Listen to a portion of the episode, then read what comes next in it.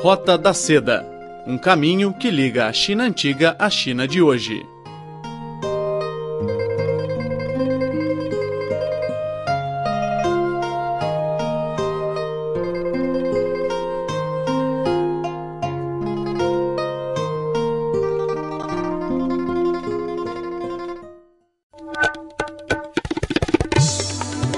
Olá, amigos! Bem-vindos à Roda da Seda. Sou Silvia Jin.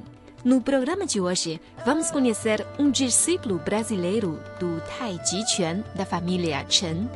Ele vai falar sobre sua vida na aldeia chinesa onde nasceu esta arte milenar.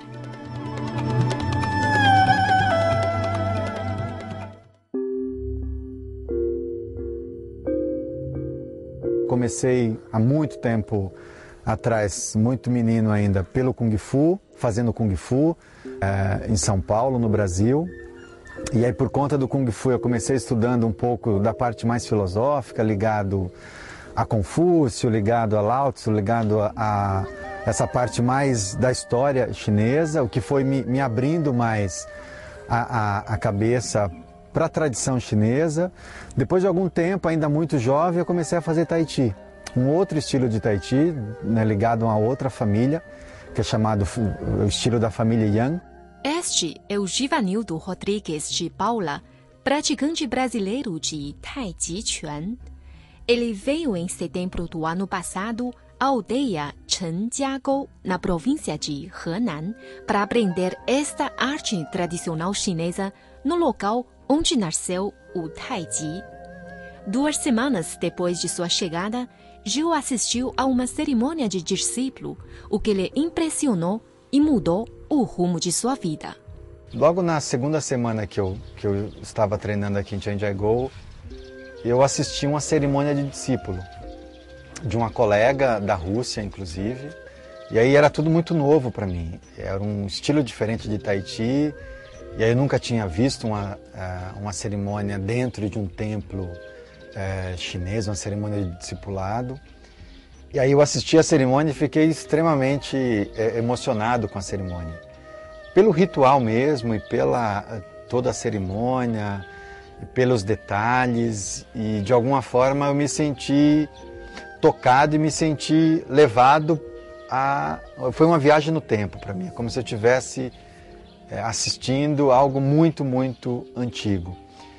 E aí desde aquele dia eu fiquei eu cultivei no meu coração esse desejo de, de me tornar discípulo. O tempo foi passando.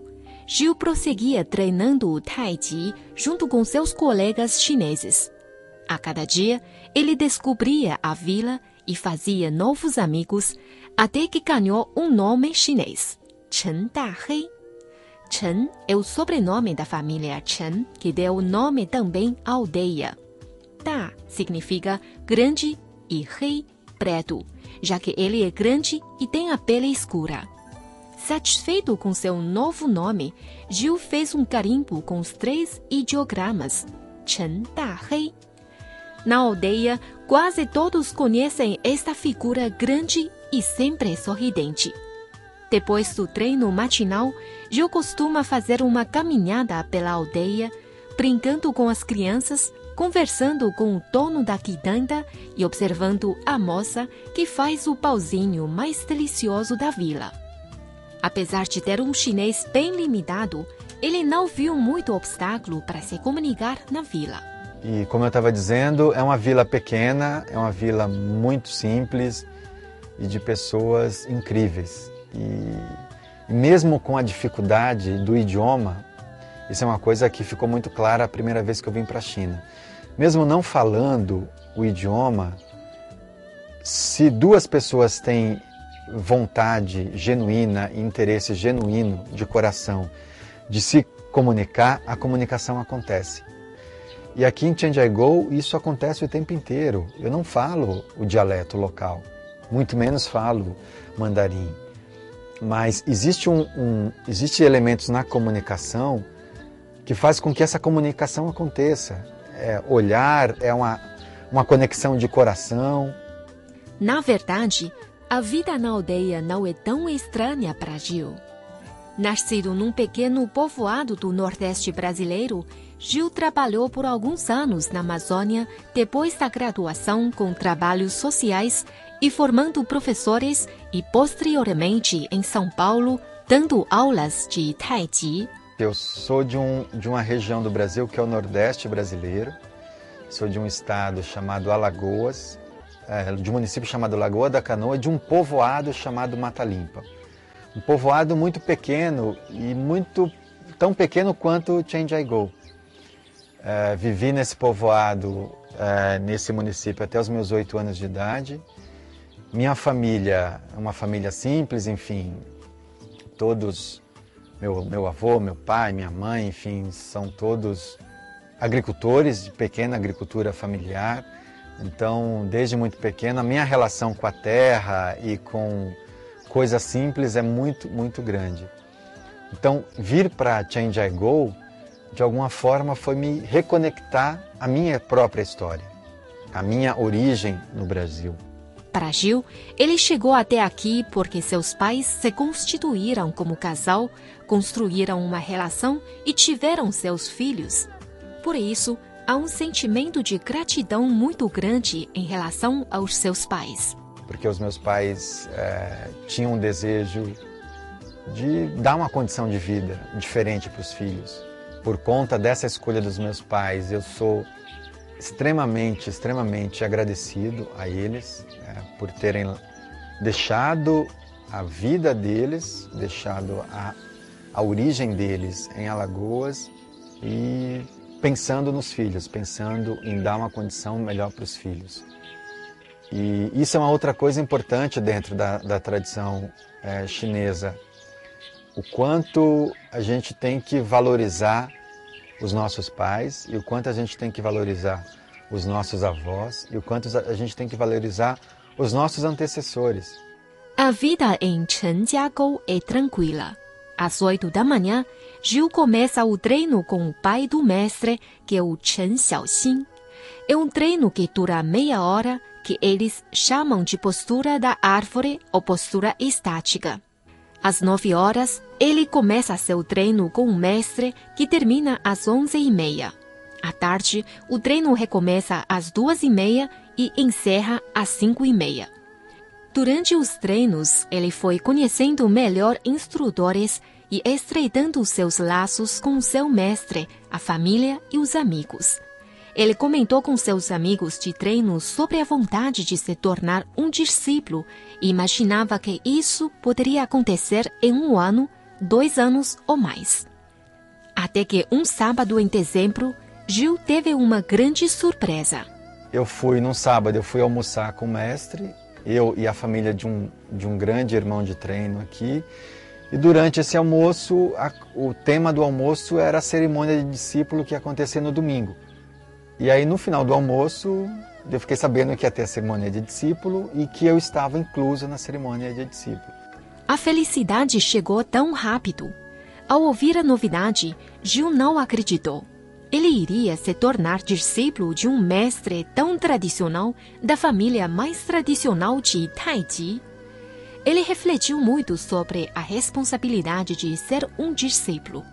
À noite, tentou se acalmar e meditar um pouco, e no domingo, por fim, aconteceu a cerimônia. A cerimônia, como eu já falei, ela é muito tradicional e é um momento muito especial, porque é um momento que você estabelece um voto com o, o mestre e o mestre passa a ser o seu pai de treino dentro da, da arte marcial. Então ele deixa de ser um simples professor para se tornar um pai dentro da tradição chinesa. E, e um pai é para a vida toda. Um professor você pode, às vezes, trocar de professor, de instrutor, mas um pai é para a vida toda. Segundo Gil, o mestre sempre foi muito exigente nos treinos. Então, no dia a dia, ele sentiu que aumentou um pouco a exigência pelo fato de ter se tornado discípulo e de alguma forma, é assim que as pessoas vão lhe ver no Brasil. Então sentiu que a sua responsabilidade agora é muito grande. Comecei a perceber melhor ah, as relações familiares, comecei a, a enxergar melhor a minha relação com a, com a esposa do mestre, com a Shimu, com, com os filhos, com os amigos mais próximos do, do mestre. Teve essa mudança interna, teve essa mudança de ampliar as, as relações e teve também essa mudança do olhar do mestre na minha direção, de mais exigente e de cuidar mais da minha, do meu treino. O mestre de Chen Ziqiang, da escola de Tai Chi Quan em Chenjiagou, é guardião da linhagem da vigésima geração do Tai Chi Quan do estilo Chen. Ainda muito pequeno, aprendeu com seu pai, Chen Xiaoxin, que é o mestre da 19 geração do clã Chen. Desde que começou a recrutar discípulos em 2006, foram aceites mais de 30 pessoas, a maioria chineses, mas ele também permitiu alguns estrangeiros, como franceses e britânicos. Para o mestre Chen Ziqiang, a primeira e a mais importante qualidade para se tornar discípulo é a boa virtude e conduta.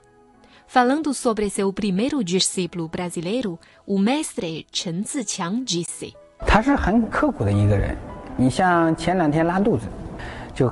Ele é uma pessoa muito obrigada. Há dois dias teve uma disenteria, mal tomou remédios, voltou a treinar. Ele respeitar muito o instrutor conhece bem a cultura chinesa e é disciplinado. Se tiver algo para resolver, pede sempre licença. É muito gente boa.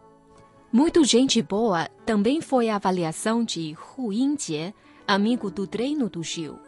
O jovem de 20 anos vem de Guangzhou, capital da província de Cantão, sul da China. Era dançarino profissional, mas devido a um problema na espinha, teve que parar de dançar veio à aldeia para se recuperar e aprender Tai Chi Chuan. Ele chegou uma semana mais tarde que Gil, mas logo os dois viraram bons amigos. Aos olhos de Hu Yingjie, Gil é um irmão atencioso e cuidadoso.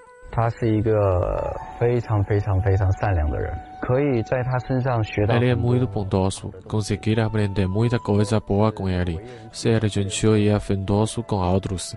Este brasileiro me deu uma impressão completamente diferente dos estrangeiros.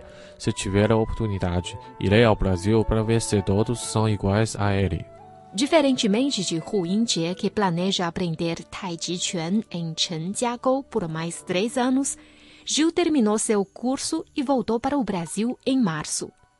Em São Paulo, ele tem um centro de cultura oriental que ensina Tai Chi Chuan, Kung Fu, Qigong, acupuntura, massagem e mandarim.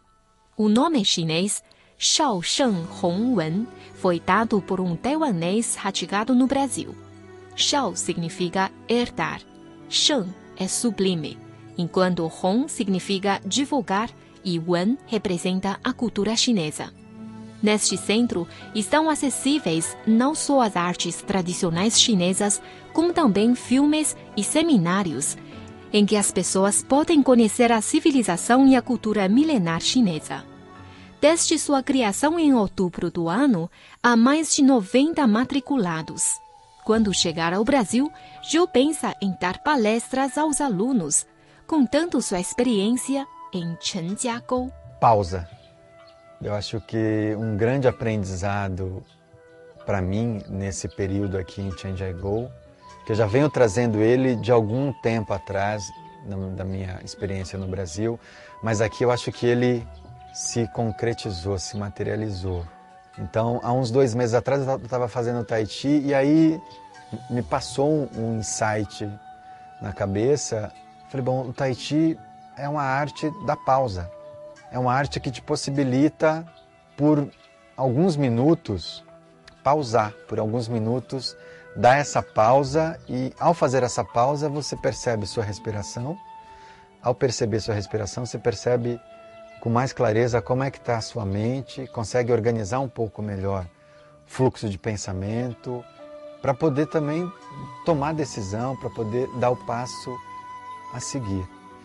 E, e aqui em Changiaigou, é, o ritmo é muito tranquilo. A vila tem uma rotina. Os barulhos aqui são, são semelhantes dia após dia. e sempre dentro de um ritmo muito, de um pulsar muito da própria vila.